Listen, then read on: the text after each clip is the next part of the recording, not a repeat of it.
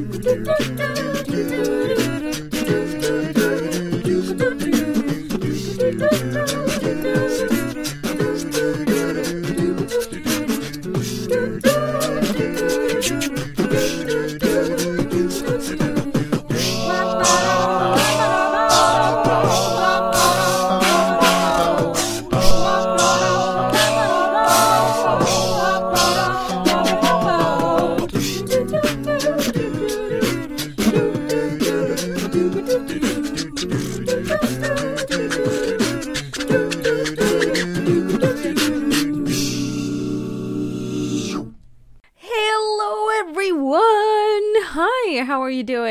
you're having a fantastic Wednesday. And if you're not, don't worry because it's gonna get better. Because you are listening to the Arts Report on CITR 101.9 FM. We're broadcasting from UBC's Point Grey campus on the unceded, ancestral, and traditional Musqueam territory in Vancouver. I am your host, Serra Unju, and I have a pretty, pretty chill show for you today. Uh, I'm not gonna lie, we don't have a lot today. We were supposed to have a review of the concert that Mago Serrera did but for the chamcenter.com series. Uh, but we're still having problems accessing that, as I said last week, so we're not having that. Instead, we have two interviews and a review. It is not too much, not too less, just like the perfect amount of content for you to enjoy. So I'm gonna start off with uh, my interview with Ray Koh, who is a F term in Studio 58. Serra, what do those mean? Well, they mean F term means a final term. So Studio 58 has three years. It is three years. So, and the terms are, you know, A, B, C, D, E, F, and the F is the final one. So, Ray is graduating. Um, congrats. and Studio 58 is Langara College's theater program. I hope these all make sense to you now.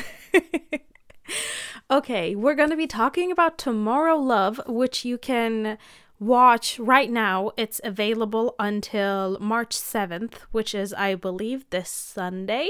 You can sign up for free at langara.ca slash studio dash 58.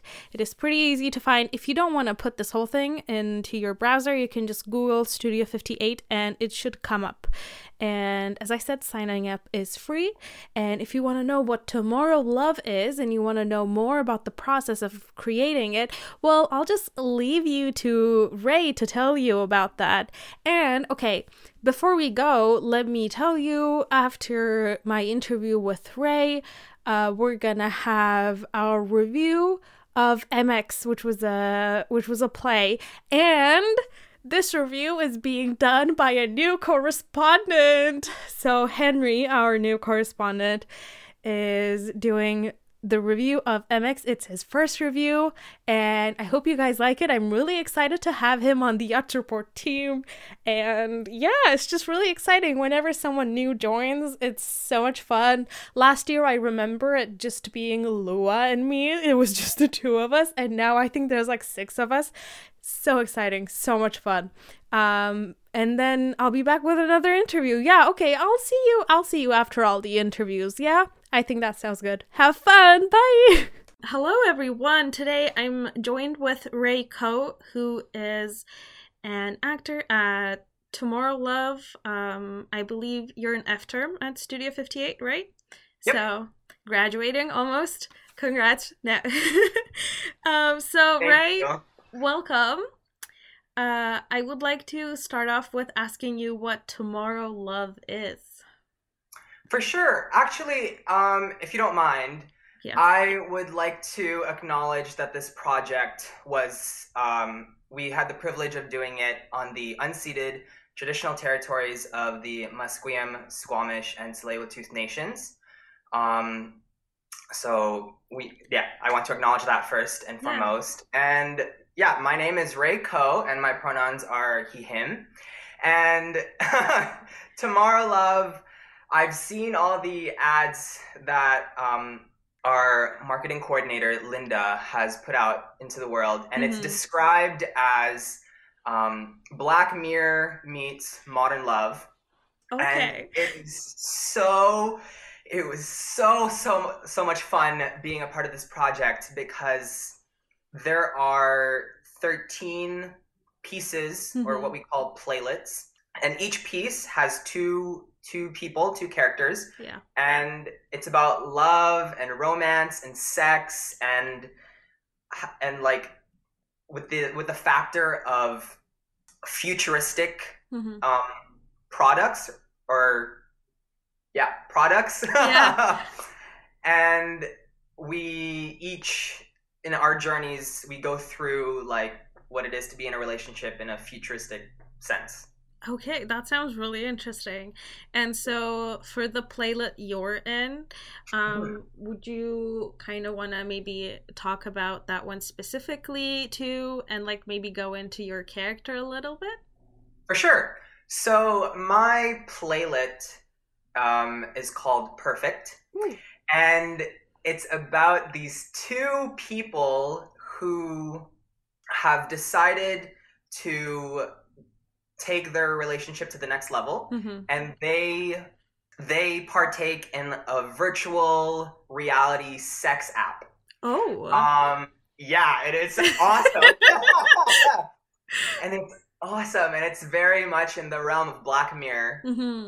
um and we so my in my piece there are these two characters and they're both so full of life and they they really do things out of love mm-hmm. and so with my character and the other character we are trying to solve what we think is the other person's problem mm-hmm.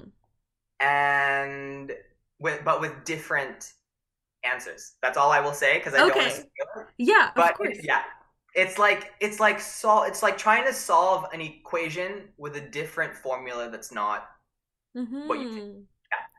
wonderful i wow i'm excited to watch it yeah thanks it's it's great because uh, one thing that the writer Rosamund Small has has done it's is that there are these little playlets. Mm-hmm. However, if you and I hope that you do, and I hope everyone does, but if you binge all of them, you're you're brought into the same world and the same reality and the same style.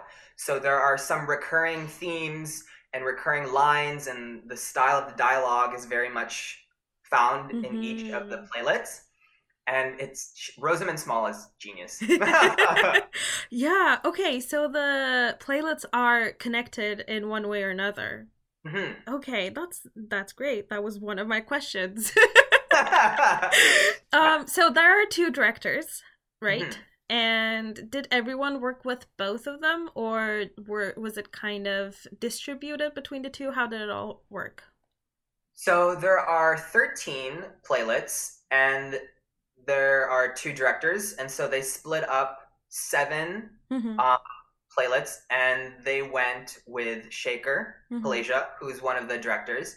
Um, and from what my friends say, he's an incredible director and artist as well, but I, I didn't get to work with him. Mm-hmm. Um, I was fortunate enough to work with uh, Lauren Taylor, um, and she had six like a set of six playlets mm-hmm. um, and so i worked with lauren and she was incredible it was ah oh, so much fun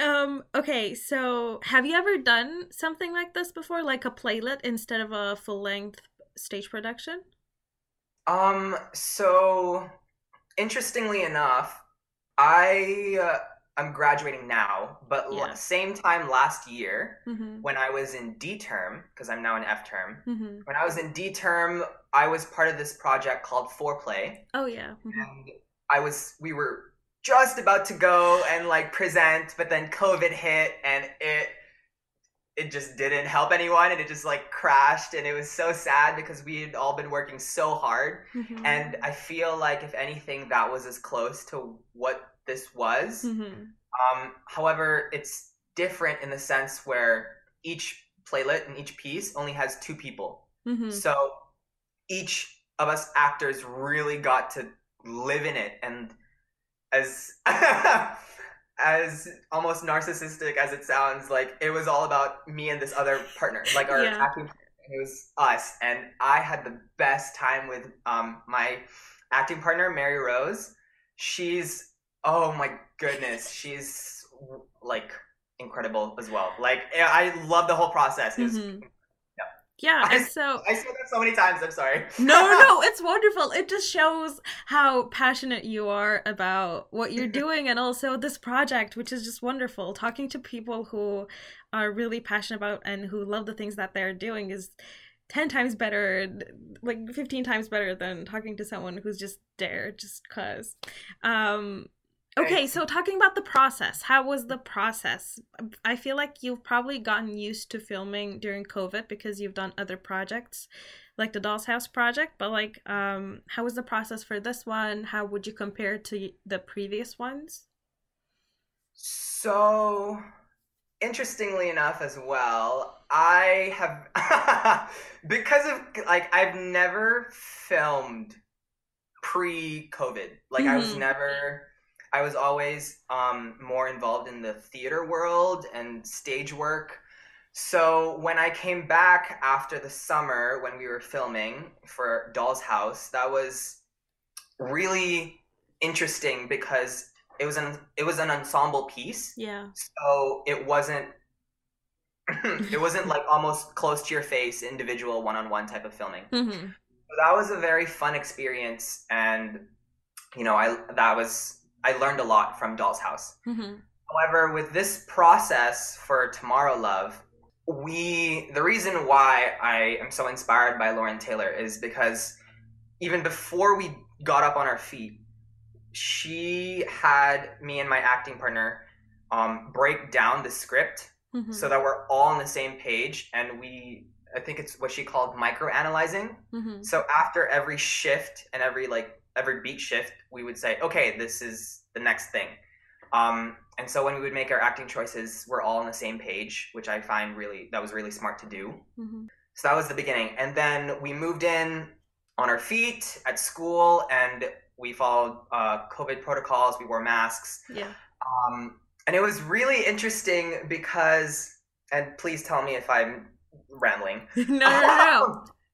no. um, Tell as much as you want. It was really interesting because I that was the first like foreplay last year was supposed to be my first time being on stage because my training for school was done. hmm Um, but because I never got to do foreplay, this was Tomorrow Love was the first time that I got to like sink my teeth in into something. hmm So I was really, really nervous. Um, but I feel like Mary Rose hit it. And I was like, okay, let's do what we learned in, in class and let's find three ways to start a scene. And let's, you know, like, we need to. I, I almost felt like I was like over preparing. And I was like, what if we start like here and this? And like, we had mirrors and like, what if we, you know, and it was so much fun because we, we en- ended up preparing something. hmm Um, and then Lauren liked one aspect, and she straight up went yes, and and like elevated it, and it was that's why it was so much fun because when we went further into the process of like when all the designers came, and I also want to shout out our uh, creative team. Other than the directors Lauren Taylor and Shaker Paleja, we had set and costume designs by Melissa Zaney. We had lighting and projection designs by Sophie Tang, and the sound designer was Mary Jane Coomber. And all of them, like when we presented for tech, they elevated everything. And my dream of like almost being as close to Tron, Mm-hmm. like Tron Legacy, like the movie, yeah. I was I was living it. Like, I it was awesome, and the costumes and the set. And I don't know if you saw the the the promo pictures. Mhm, I did, yeah. Oh my god, stunning, stunning. And I was just I was just in awe. And so that like that that was part of the best part. Mhm. But I think another thing that I was also just jaw dropping, like I was like, oh my god, this process is so much fun. That was like the first time I had a close up. okay. So having a camera like right there, it was so much fun, and it was fun for me because I just got to wait around and like, you know, when I when they tell me, okay, go action, like that's when I do my thing. hmm but that was the first time I had like sound and video and the camera crew and the director and everyone. And they were like running through the process, and I was just standing there, and I looked at Mary Rose, and I was like, "We're really doing this! Like, we're really like, like acting, acting." and like, I knew at that moment, I was like, "This is my element." Like, I I loved it. Um, and so that was really fun, and we did a couple of takes of it, and Mary Rose killed it. Like, uh, and then Lauren Taylor was as encouraging as ever, and mm-hmm. it was mm-hmm. the most fun, like so far. Yeah. Yeah, it sounds like a lot of fun. It's like making me wish I was there too, just like enjoying that joy with you. Thanks. Yeah. Um. Okay. So a question I have is that for I don't know if you would know for every playlet, but at least for yours, were you mm-hmm. guys, the two of you, separated um, for like, you know, COVID guidelines, two meters apart? Or were there times when you were closer? So we we got to see the process, um, all of us, um, also following COVID protocols. Mm-hmm. We were all socially distanced, but we got to see the set that we were in. Mm-hmm. So at least for me and Lauren's group, I got to see what she also directed. Mm-hmm. Um, and interest like it's so cool and so wicked because we we never made contact in a way that was unsafe. Okay. Yeah. That's cool. Um, and I was fortunate enough in my playlet that I never actually like touch mm-hmm. um, Mary Rose in in the show or in the playlet, and I know other like I know another one like um till till do us part and till Scott do us part. If I remember correctly, they never look at each other. Oh. Yeah, and they're also socially distanced, and so they the, we've choreographed it in a way where we never actually touch, and it's it's safe. So okay, that's, that's great it. to hear. I feel like um I watched I think everything. Was there like two, three? Anyways, that's not important. So far during COVID, I feel like Studio 58 has has done a really good job like still creating while being able to keep the actors apart, which is I feel like would be really difficult in like a normal stage when it wasn't being filmed. Um but yeah, I think it's it's it's doing pretty good so far and i'm excited for this one too um so before we go i want to ask if there's anything that you would like to add that you want to mention anything at all i really hope that people enjoy it and live in our world live, live in the world of tomorrow love mm-hmm. as much as we did because us actors, I, you know, speaking on behalf of all of my castmates, we had so much fun mm-hmm. filming it. So and and creating it, and we have everyone to thank, and of course, there's not enough time. Yeah. but you know, I hope the the audience enjoys it as much as we do. So yeah. great. And where can people watch it if they want to watch it? So it launches on Studio's website, which, if I remember correctly, it's langara.ca slash studio 58 mm-hmm. slash current season. Um, and it's free. It's for free, which God bless. Yes, that's great. We can and you can enjoy it in the comfort of your own home. So and you can binge watch it like Netflix. So that's that perfect. Yeah. How long are the the playlets like each of the playlets? They vary from around 20 minutes. Mine, my playlet perfect is uh, around 20 minutes, mm-hmm. and then they also increase, so like 30, and then there's some that are uh, like an hour, which okay. is also fun. Yeah. Yeah, perfect. It's just like watching a season of Netflix, just like you said. Yeah, perfect for binging. Well, thank you so much for for speaking with me about Tomorrow Love, Ray. Thank you so much as well. This was so much fun. Without the help and support of our friends, we here at CITR wouldn't be able to bring you all the great music, art, cinema, and culture that you love. Thanks to the long standing support from the Rio Theatre, we are able to keep you informed on all the great artists, films, and everything else coming to town there. For all the current information about who and what's playing at the Rio Theatre, visit their website at www.riotheatre.ca.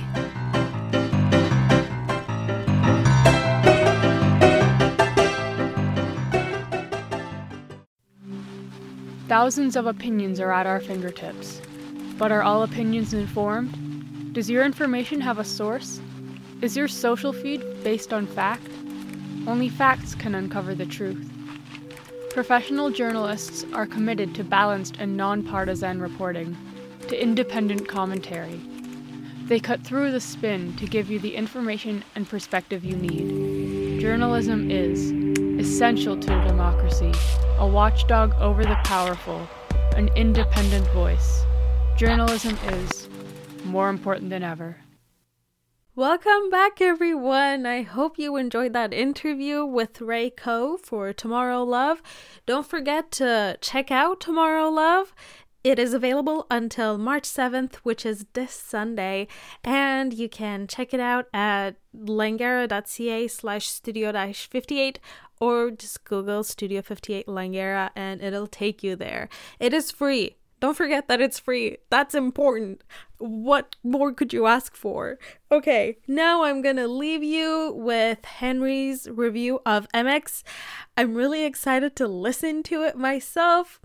Uh, just let's, you know, a big welcome to Henri to the Arts Report, and I hope you enjoy. Good afternoon, everyone. This is Henri Conkskir with the Arts Report here to give you a review on a play that I recently watched. So, recently I watched a play called MX, or Max, by the production company The Cultch and Off the, Off the Corner Productions. Now, this play tells the story of Max, a, a semi closeted individual who is who has struggled with coming to terms about their origins. So they join the Nancy on the Nancy show and explores her origins, her backgrounds, and her personal journey through this show. Um, as mentioned, the characters in this play are Nancy, or Anansi. It is explicitly mentioned that she doesn't have a background, though she is an African American woman with seemingly mystical qualities. We have Max, which is tonight's guest on the Nancy show, who is mixed race, semi-closeted, quite confused about being um, about being mixed race, and according to themselves, good at making pottery, reading fantasy novels, and that's about it we have Samantha, also known as the Collector, who is in the play themselves a symbol of white supremacy and effectively acts as the antagonist for this play. Also, we have MAP, which is a special spiritual technology similar to Siri, which whoever, whichever guest joins the Nancy show lives inside the head for the entirety of the show. They're able to demystify the deepest of ravagings in the, uh, in the body and overcome any psychological roadblocks. Now, with these characters, of course, comes the costumes, which there are no costume changes throughout the play, which means that there only there's a very selected number of costumes, which are all very nice and very well selected. So Nancy, uh, Nancy was dressed in a traditional African headdress and outfit in bright red colors, which I found very interesting, as a con- as it effectively contrasted between Max's and the collector's costumes. So as Max's Max's costume was a very typical v- with very neutral colors, um, which may which may seem to highlight their insecurity of their background. And on the and contrast this, we have the collector, who is in a 50s inspired all white dress, which is incredibly fitting of their character, and it effectively creates a three color uh, a three color balance between the three characters. Now we have this. Now we have the set. The set in itself was simple but effective. It was very much a talk show set in the sense where you had on one side, on stage left, we had Nancy's uh, chair. Now, given the coronavirus, there was, of course, social distancing in place on set during the play.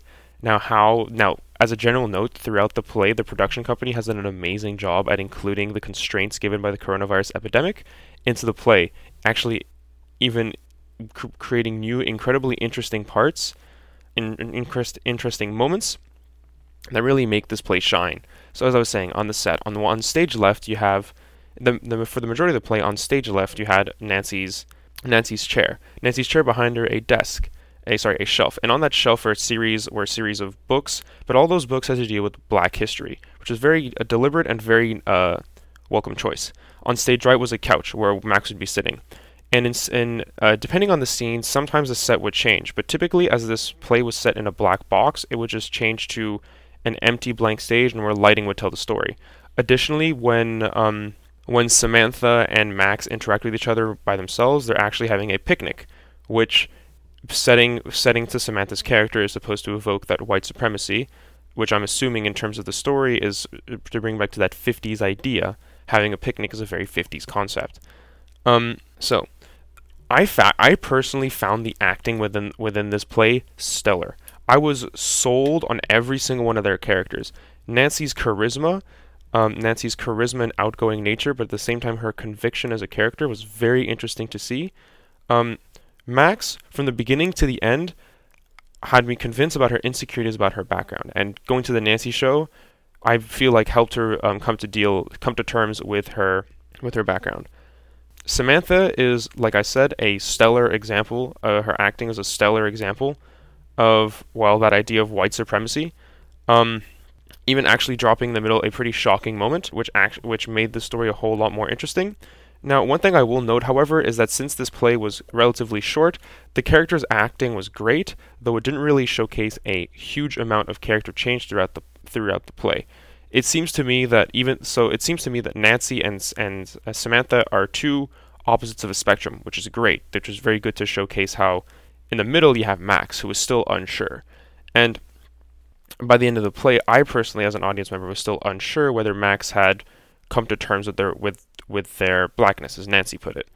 But it was very interesting to see how throughout the play she explores this, and really in that in in that in that similar vein, it leaves it leaves the audience up to you to where it comes uh, to where choose uh, to what to to where what do you think.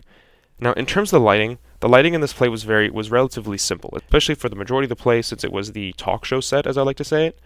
Um, it was simple white lighting on both sides. However, there were a couple sequences where lighting changed. For example, there was a dance bit where the lighting played a role in elevating the mood of the, of the play, which I found very interesting as a person who enjoys uh, simplistic and stark lighting. I feel like I guess it could play into that, for example, with Brecht's work, but in general, I found the lighting very interesting. Though the one thing that I think I liked most about the play was especially, first of all, I did not watch this in a theater hall. It is a pandemic after all. We should not be doing this. Come on, stay home, everybody, right?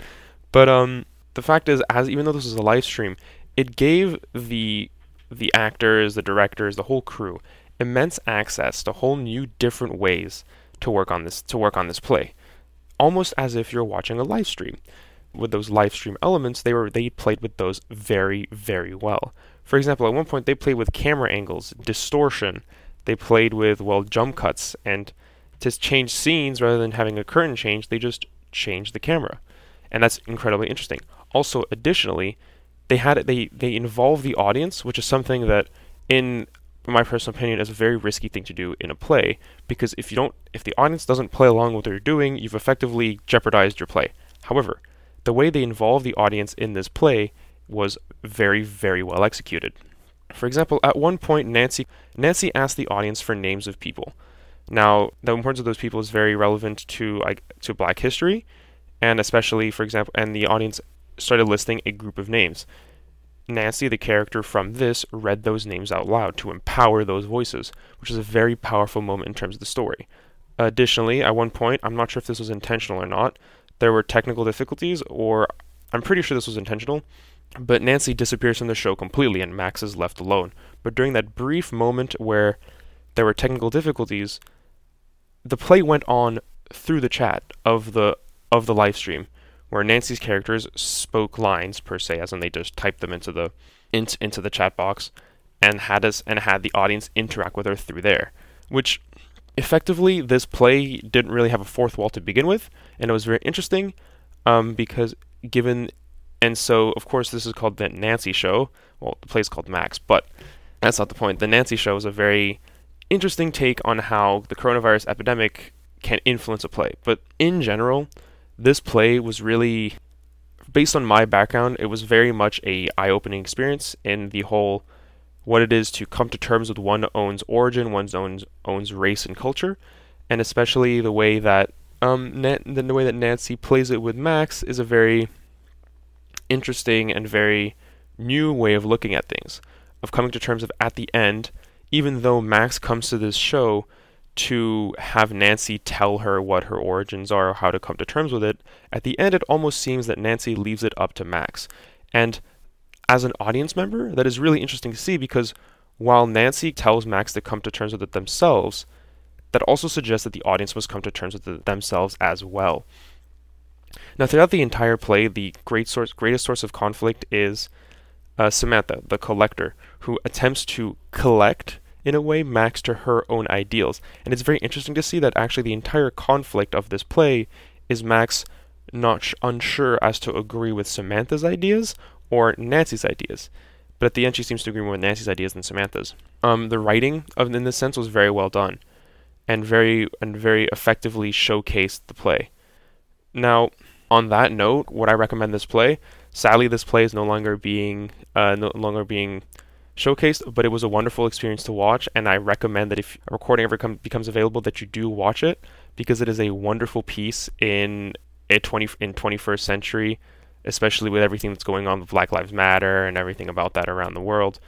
Um, that you come go watch it and really give it a serious think in terms of your background and what you can do in our modern world. Thank you. Welcome back. Thank you, Henri, for that review of MX or Max, I guess. Yeah, thank you. And yay, congrats to Henri for finishing his first review. I remember when I did my first review. Uh, uh, it was a bad one. I'm not gonna lie. I look back at it now and I just think to myself, you know, wow, I that was awful because like I remember starting talking about it and I didn't even mention what it was about. And then the host of the show was Jake back then. And Jake was like, Serra, so what was the play about? And I'm like, oh, yeah, that's something I should tell people because they might not know. so if you want to know what my first review was, uh, you might have to dig back, dig deep back into the archives on our website. Um, not too much though. I believe it was either in 2018 or 2019. Um, probably end of 2018. I want to say maybe September or October. I really can't remember. I just remember being in the studio and talking to, like, I was talking to the microphone. Lua was sitting right next to me. Uh, I started talking about. Uh, where it was like it was a play from the arts club i believe and then i was like yeah, it was really good. Uh, I really liked it. The actors did a really good job. And then Jake goes, Serra, so what was the play about? and then I was just like, oh, yeah, so. Yeah, I wish I remembered which play it was, but I don't. I'm sorry. If you listen back to all of the episodes that I'm in, you might find out that's going to take a while, but if you have the dedication, you can do it. I believe in you. okay, now it is time for another interview. Also talking about firsts i remember my first interview too. That was in my opinion really bad too. But like look how far i've come. I'm hosting the show now. Damn. Good job me pat on the back. I have no one to pat my back for me because i live alone okay can you tell i'm recording this late at night it's almost midnight i have to wake up at 8 a.m tomorrow fun stuff, exciting things. Okay, oh my god, none of this information was important for me to mention. Okay, so my next interview is with Jordy Matheson, who is the producer of Zee Zee Theatre. So Zee Zee, that is spelled Z E E space Z E E. and so if you want to go to Zee Zee's website, that's Z as in like Z, the last letter on the alphabet, Z E E Z E E theater. Uh, and then theater is spelled R E, not E R, because theater E R is the place, theater R E is the concept, I believe. I don't think I'm wrong. Okay. So, virtual humanity. If you don't know Human library is a thing that has been happening for a while all over the world. It's basically when you quote unquote check out a book, and this book is a- an actual living person.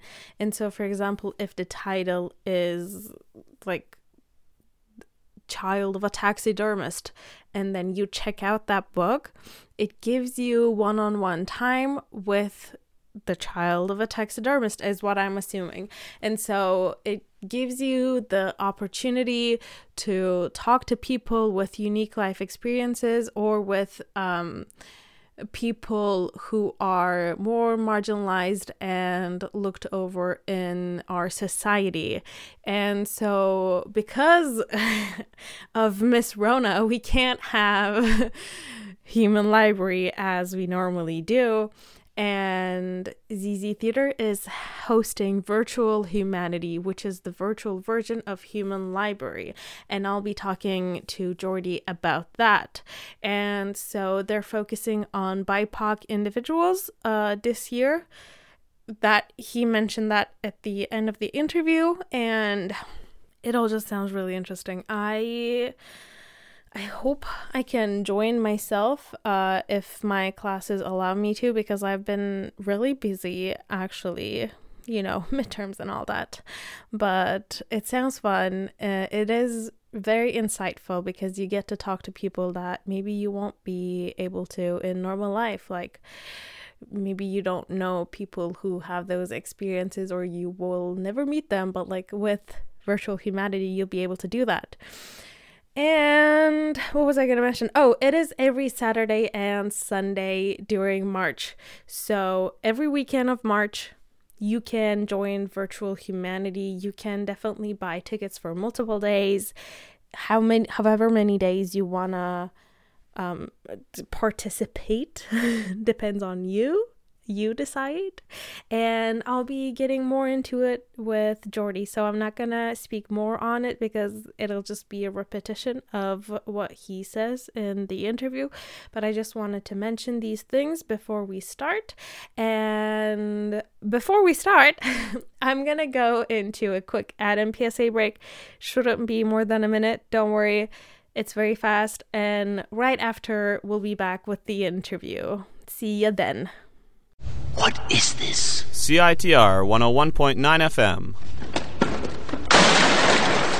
A center for ants? What? We're a radio station broadcasting from UBC Vancouver.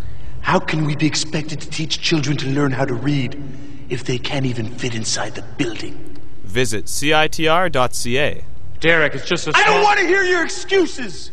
The center has to be at least three times bigger than this. When you purchase the latest TV, tablet, or smartphone, don't forget to do the right thing with your old ones. Recycle them. The Consumer Electronics Association and its members are making recycling your old devices as easy as buying new ones. Just go to greenergadgets.org, type in your zip code, and you'll instantly find the recycling location closest to your home. You'll also find recycling tips, like asking the store where you buy your new TV if they'll haul away your old one. Don't let your old tech tools clog your local landfill. Just visit greenergadgets.org. Hi everyone! Today I'm joined with Jordy Matheson to talk about the world premiere of Zee Zee's Virtual Humanity, which will be streaming online March 6th to 28th. Hi Jordy, how are you doing? I'm doing okay. I'm so glad uh, that the sun has returned to us. It's been quite a wild week so far, weather-wise, Yeah. but it's beautiful now. Yeah. it's good. It's really weird that it snowed so much and then now it's so sunny. it's gone. It's totally gone. Yeah. Um, how are you doing? I'm good. Thank you so much for asking. You're Um, so I'm guessing that people already know about the human library that used to be held in person. And so now you're gonna have it virtually, which is amazing. So, did you were you able to have a like the human library event in 2020? Uh, no, no. Actually, we had we had done a version of it in 2019, Mm-hmm. and then took a before even you know covid was a thing we had decided to take a pause on the human library for a year and allow it some breathing space because we were planning on reshaping it anyways Mm-hmm. and so no we we didn't have a in-person version of human library in 2020 at all Okay. um yeah Well, it's then really exciting that it's going to be back, even though it's not in person. And so, how will it work online? Do people need to sign up for the specific quote unquote books, as in the people who are featured? Um, How does that work? That's uh, that's a fantastic question. It's a fun new system that we are trying. We hope is fairly straightforward for people. Pretty much, you can go onto our Zee Zee website and check out the virtual humanity page, Mhm. and then on that page you will have options to purchase tickets, and those uh, tickets are for day passes. Okay. So you don't sign up uh, like in advance for the actual storytellers. You Mhm. just choose a day pass for whatever day works for you, and then reserve a spot, and that will loop you into a bunch of emails um, that'll give you more information closer to the date. And pretty much on the day that you signed up for your day pass, then you will get a link to a secret portal that only people who have signed up for that day get to see, Mhm. where all the different titles will be available for you to sign up for. Uh, Okay. the specific, actual specific time slots. Mm-hmm. Yeah. That sounds great. It sounds really exciting. So, how did you find these individuals who are featured as the titles? Yeah, so there's there's two main ways that we've collected storytellers this year. Mm-hmm. One is by reaching out to our incredible pool of um, human books from previous years of the Human Library. We have some folks who continue to return year after year um, and have these amazing stories to share. And sometimes uh, they decide they want to tell new stories. So we have all those people. Um, and then we also brought in some curators this year, specifically for the vir- for virtual humanity, um, including uh, Sam Chimes, uh, Ronaldo Acuna, as well as Dallas and Alicia, who have just recently come on, and they're uh, they're the people who specifically go and reach out. They reach out to their communities. They reach Mhm. out outside of their communities and find people with interesting stories and experiences that are interested in sharing it. So it's a combination of previous years of storytellers and our cu- fantastic storytelling curators Mhm. who reach out and build a new collection of storytellers. Okay. Yeah. That's great. Um, so going back to the beginning when you mentioned that you kind of wanted to take a break from the human library for a year because you had the idea of reshaping it, did having it uh, virtually was already an idea you guys had, or did it kind of shape into virtual humanity because of COVID? Well, I, I think it's hard to say fully if it's one case or another. Mm-hmm. um, because you know we only live in the reality we live in. So who- who, can say what it would have been like had COVID not happened? But a thing that we did know that we were tr- wanting to do is the last, the first eight years that the Human Library was run, it was run only through, or primarily through, the main center of the Vancouver Public Library Mm-hmm. and that space. And though that's amazing and we love and Vancouver Public Library is fantastic, we also wanted to find ways to extend our reach and make the project accessible to people who maybe are not able to get to the um, central branch. Mm-hmm. So in our last edition of Human Library, before we went on pause, we had started doing it in different uh, different VPL locations throughout Vancouver. Mhm. I think it was something we had talked about of how do we reach how could we reach out into rural communities? How could we reach out to the suburbs? What are ways to make this project accessible, um, more accessible to more people?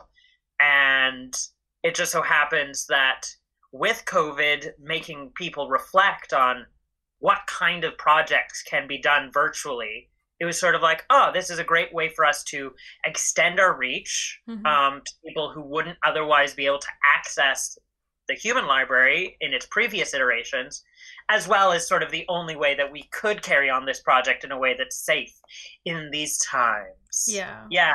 If that makes sense. Yeah, it does. And I feel like it's a great point that you mentioned how it's now accessible for people who wouldn't be able to reach the human library if it was held in person. And so, Yeah. do you think you will want to continue having virtual humanity after kind of, you know, COVID goes away and we can go back to seeing people in person? Uh, or do you think it's kind of its own thing with COVID, or so you might want to go back to human library as it was? My answer to that is who who can say if it's a success Mhm. if people love virtual humanity and are like oh thank goodness i would not have been able to take part otherwise and we get a positive response and people gather um, then there's no reason why we wouldn't move forward with it in uh, the virtual capacity Mhm. um, so it all it all really depends on how the project um, how march goes yeah. and hopefully i think it will be really successful and i know people are already buying tickets and interested i, I would hope maybe that it wouldn't just be an either or that Yeah. we could continue to do virt- a version of virtual humanity and also continue to do an in-person Mhm. version once that it's safe to do so because there is something really unique about having it in person um, at the same time the virtual version allows us to somebody who lives in Kelowna or Kamloops or even further out to take part, which I think is its own unique bonus. Yeah. Yeah. So a little bit of both. I can't say I'm not the person who makes those big decisions, decisions for the company, but I'd be happy to see a little bit of both happen. hmm Yeah, and so talking about how you're not the person who decides, as the producer of uh, Virtual Huma- Humanity, what do, what do you do so that people kind of have an idea? That's a great question. It's it's a really malleable role. I I'm sort of the I guess the spine that holds the different parts together and communicates with the different parts Mhm. of the project. So I interface with the people doing the technical aspect of the program as well as checking in with the curators and seeing how they're how they're running, making sure everything's working for them. I schedule the workshops for our storytellers. I help assist the curators in figuring out the process with that. I also coordinate interviews like this through with our wonderful publicity colleagues. And yeah, just there's all these different disparate aspects of the project, and I'm sort of the person who goes between them and says, okay, this person is on the same page as this person, and this person is on the same page as this person, and maybe they haven't really talked to each other directly, Mhm. but I'm seeing the picture. Yeah, I'm seeing what's going on, and everything seems to be working together. Yeah. Okay. Yeah. So sounds like a lot of work, but also sounds a lot of fun. So exciting. It's a it's a really exciting. It's a new. Um, as a theater artist, I have not. I would not consider myself a naturally technical person, Mhm. but I feel like that's been a um, a value because it's really kept me grounded. Of like, if I want to make a project, a virtual online project that somebody who is not techie like myself can access and Mhm. enjoy, and so it's been a really great learning experience, um, but also just a fantastic time and a great and a great community we've built through the project. Yeah, that sounds wonderful. What can people who are planning on joining uh, Virtual Humanity or people who haven't bought their tickets yet but are listening to this right now, Yeah. what can they expect from virtual humanity? Oh, it is a one it is a one-on-one interaction with a person who is sharing a true and vulnerable aspect of their lived experience. Mm-hmm. A question we often ask our storytellers at the beginning of the process is what is a misconception that people have about you that you wish you had the opportunity to correct? Mm-hmm. And what is something about yourself that you wish that you don't talk about a lot that you wish more people understood? Mm-hmm. Um, and it is an opportunity for people to have those one-on-one those vulnerable one-on-one interactions and talk about things they wouldn't otherwise talk about you know when you're in line at a coffee shop or in a zoom conference or Mhm. whatever especially now like those intentional opportunities to talk with people that aren't within our bubble have been so limited Yeah. that there's a real special opportunity in that. So, anyways, one-on-one interactions um, in on Zoom, and the storyteller shares their story. Mhm. And then the special thing about this kind of storytelling event is, as a participant, you get to ask questions and engage in your curiosity in a respectful and supportive way Yeah. but perhaps open your allow yourself to ask questions and try to understand better that Mhm. person on the other side of the screen yeah great. That's the answer were you looking more for a technical thing that was a little bit more of like the spirit of the project Yes, no, no, that was perfect. Wonderful. Okay. um people I feel like people can figure out and see the technical aspect when they sign up and actually participate in it. So I feel like that was a great response. And how can people find virtual humanity and where can they sign up and where can they keep posted about it? for sure um the best thing to do would be to go onto our Zee Zee the Zee Zee website Mhm. That's ZZ Theater, T R E, not T E R, the Mhm. you know, the Canadian way. uh, .ca, zztheater.ca, and on the Zee Zee Theatre Company page, we have Virtual Humanity.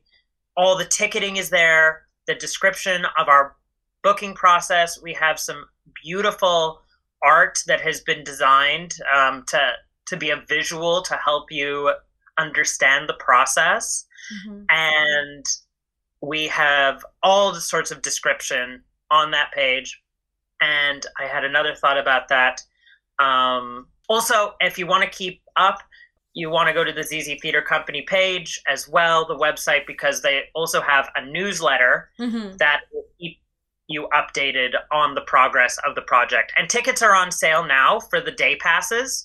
So people can go to Zee Zee Theatre and go to the virtual humanity um, section under Mhm. our current season Mhm. and book a spot for one of the day passes.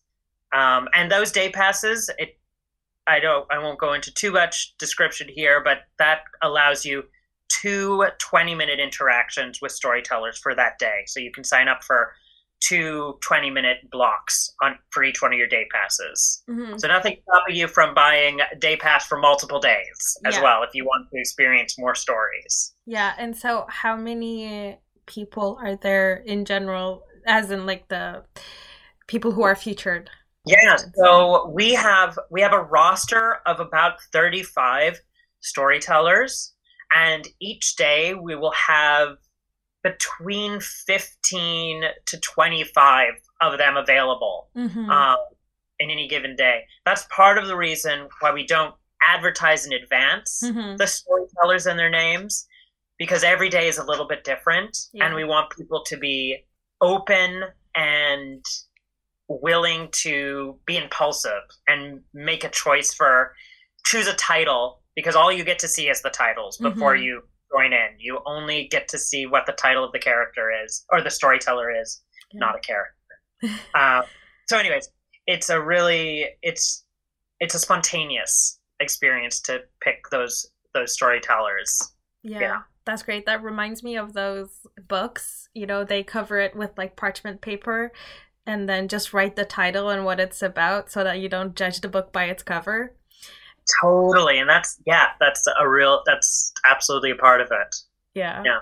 And so, before we go, is there anything that you would like to mention or tell people who are listening to this right now? Please uh, check out and book your day passes for Virtual Humanity. We have an amazing roster of storytellers. This year, we have specifically been focusing on BO- BIPOC, uh, BIPOC storytellers, mm-hmm. and we have amazing varieties of experiences that are being shared. And so sign up and if you have any questions or concerns, if people are curious but they still have questions, they can uh, email the company as well, and mm-hmm. we can we can help out because it's a new, it's kind of new this way of doing events online. Yeah. I think a lot of people are like, I don't know, what's it going to be like, but it's really we're making it as accessible as possible, as simple and streamlined as possible, and we're still all here to help support our storytellers and the patrons who are joining us. So yeah, I, I, just I look forward to seeing people. I can't wait for um, March 6th in the beginning, our first event day. Yeah. yeah. Yeah, it's it's exciting. Um, I'm I'm probably gonna be joining too because well, if my classes allow me to. So it sounds really interesting, really exciting. Thank you so much for speaking with me about virtual humanity. Thank you. Thank you for having me. It was really great to talk about it. And I hope to see you. I will I will be there each day, so I hope to see I hope to see you there. Yeah. Thank you. Hello, hello. Welcome back. Uh, we're almost there. I have a shout out before we go. I before the shout out, I just want to mention I hope you enjoyed that interview. Uh, Virtual Humanity sounds like an amazing opportunity to find out more about, you know, people or things that you might not know about. It's a very intriguing concept. I hope you I hope you participate in it. I hope you get your tickets. Uh, it is every Saturday and Sunday during March. So my shout out is for the Polygon Gallery's new exhibition called Feast for the Eyes, which is opening tomorrow. So let me just read you the press release really quick because we all know reading is always better than me trying to form actual sentences because sometimes that ends up badly, okay? the Polygon Gallery presents the Canadian premiere of the delectably colorful touring exhibition Feast for the Eyes The Story of Food and Photography. Initially scheduled for 2020 but postponed due to COVID-19 pandemic, the sweeping show will be on display from March 4th, which is tomorrow, to May 30th, 2021. So you have a bunch of time to go see it. Curated by writer Susan Bright and Aperture Foundation's senior editor Denise Wolff. Feast for the Eyes tells the story history, I'm sorry, tells the history of photography through the enticing lens of food, featuring the work of more than 60 of the world's leading artists from the late 19th century to today, including Guy Bourdin, Man Ray, and Wolfgang Tillmans. The exhibition brings together a mouth-watering assortment of over 100 images from photojournalism to fashion photography, from rare cookbooks to advertising. Uh, if you don't know, the Polygon is located in North Vancouver and it is free admission. So wonderful. There's no reason for you to not go unless except you have no way to go to North Vancouver. Uh, I myself really want to go see it myself. I probably will. And if I do, I will be talking about it on the show. So keep an eye out for that. And I think that brings that to us to the end of our show. Oh my god, words. So what do we have coming up for next show? Next week we have an interview with Margaret. I don't remember her last name. I unfortunately uh, about Coastal Dance Festival. We have an interview with Sean Dacey about the Richmond art gallery's new exhibition, which sounds so amazing. Oh my god. And we have a review of Tomorrow Love that I will be doing. And hopefully, we'll have the review of uh, Magos Herrera finally from Silvana, but again, who knows? Maybe it won't be available until then. Um, we'll see. If we don't have that one, we'll have other stuff. Don't worry. And yeah, I think that's it from me. I hope you enjoyed this week's show. Don't forget to check out Tomorrow Love from Studio 58 until March 7th. Don't forget to check out Virtual Humanity until the end of March at Zee Zee Theatre. And don't forget to check out Feast for the Eyes at the Polygon Gallery. That's all from me. Yeah, it is time for me to say goodbye. Goodbye.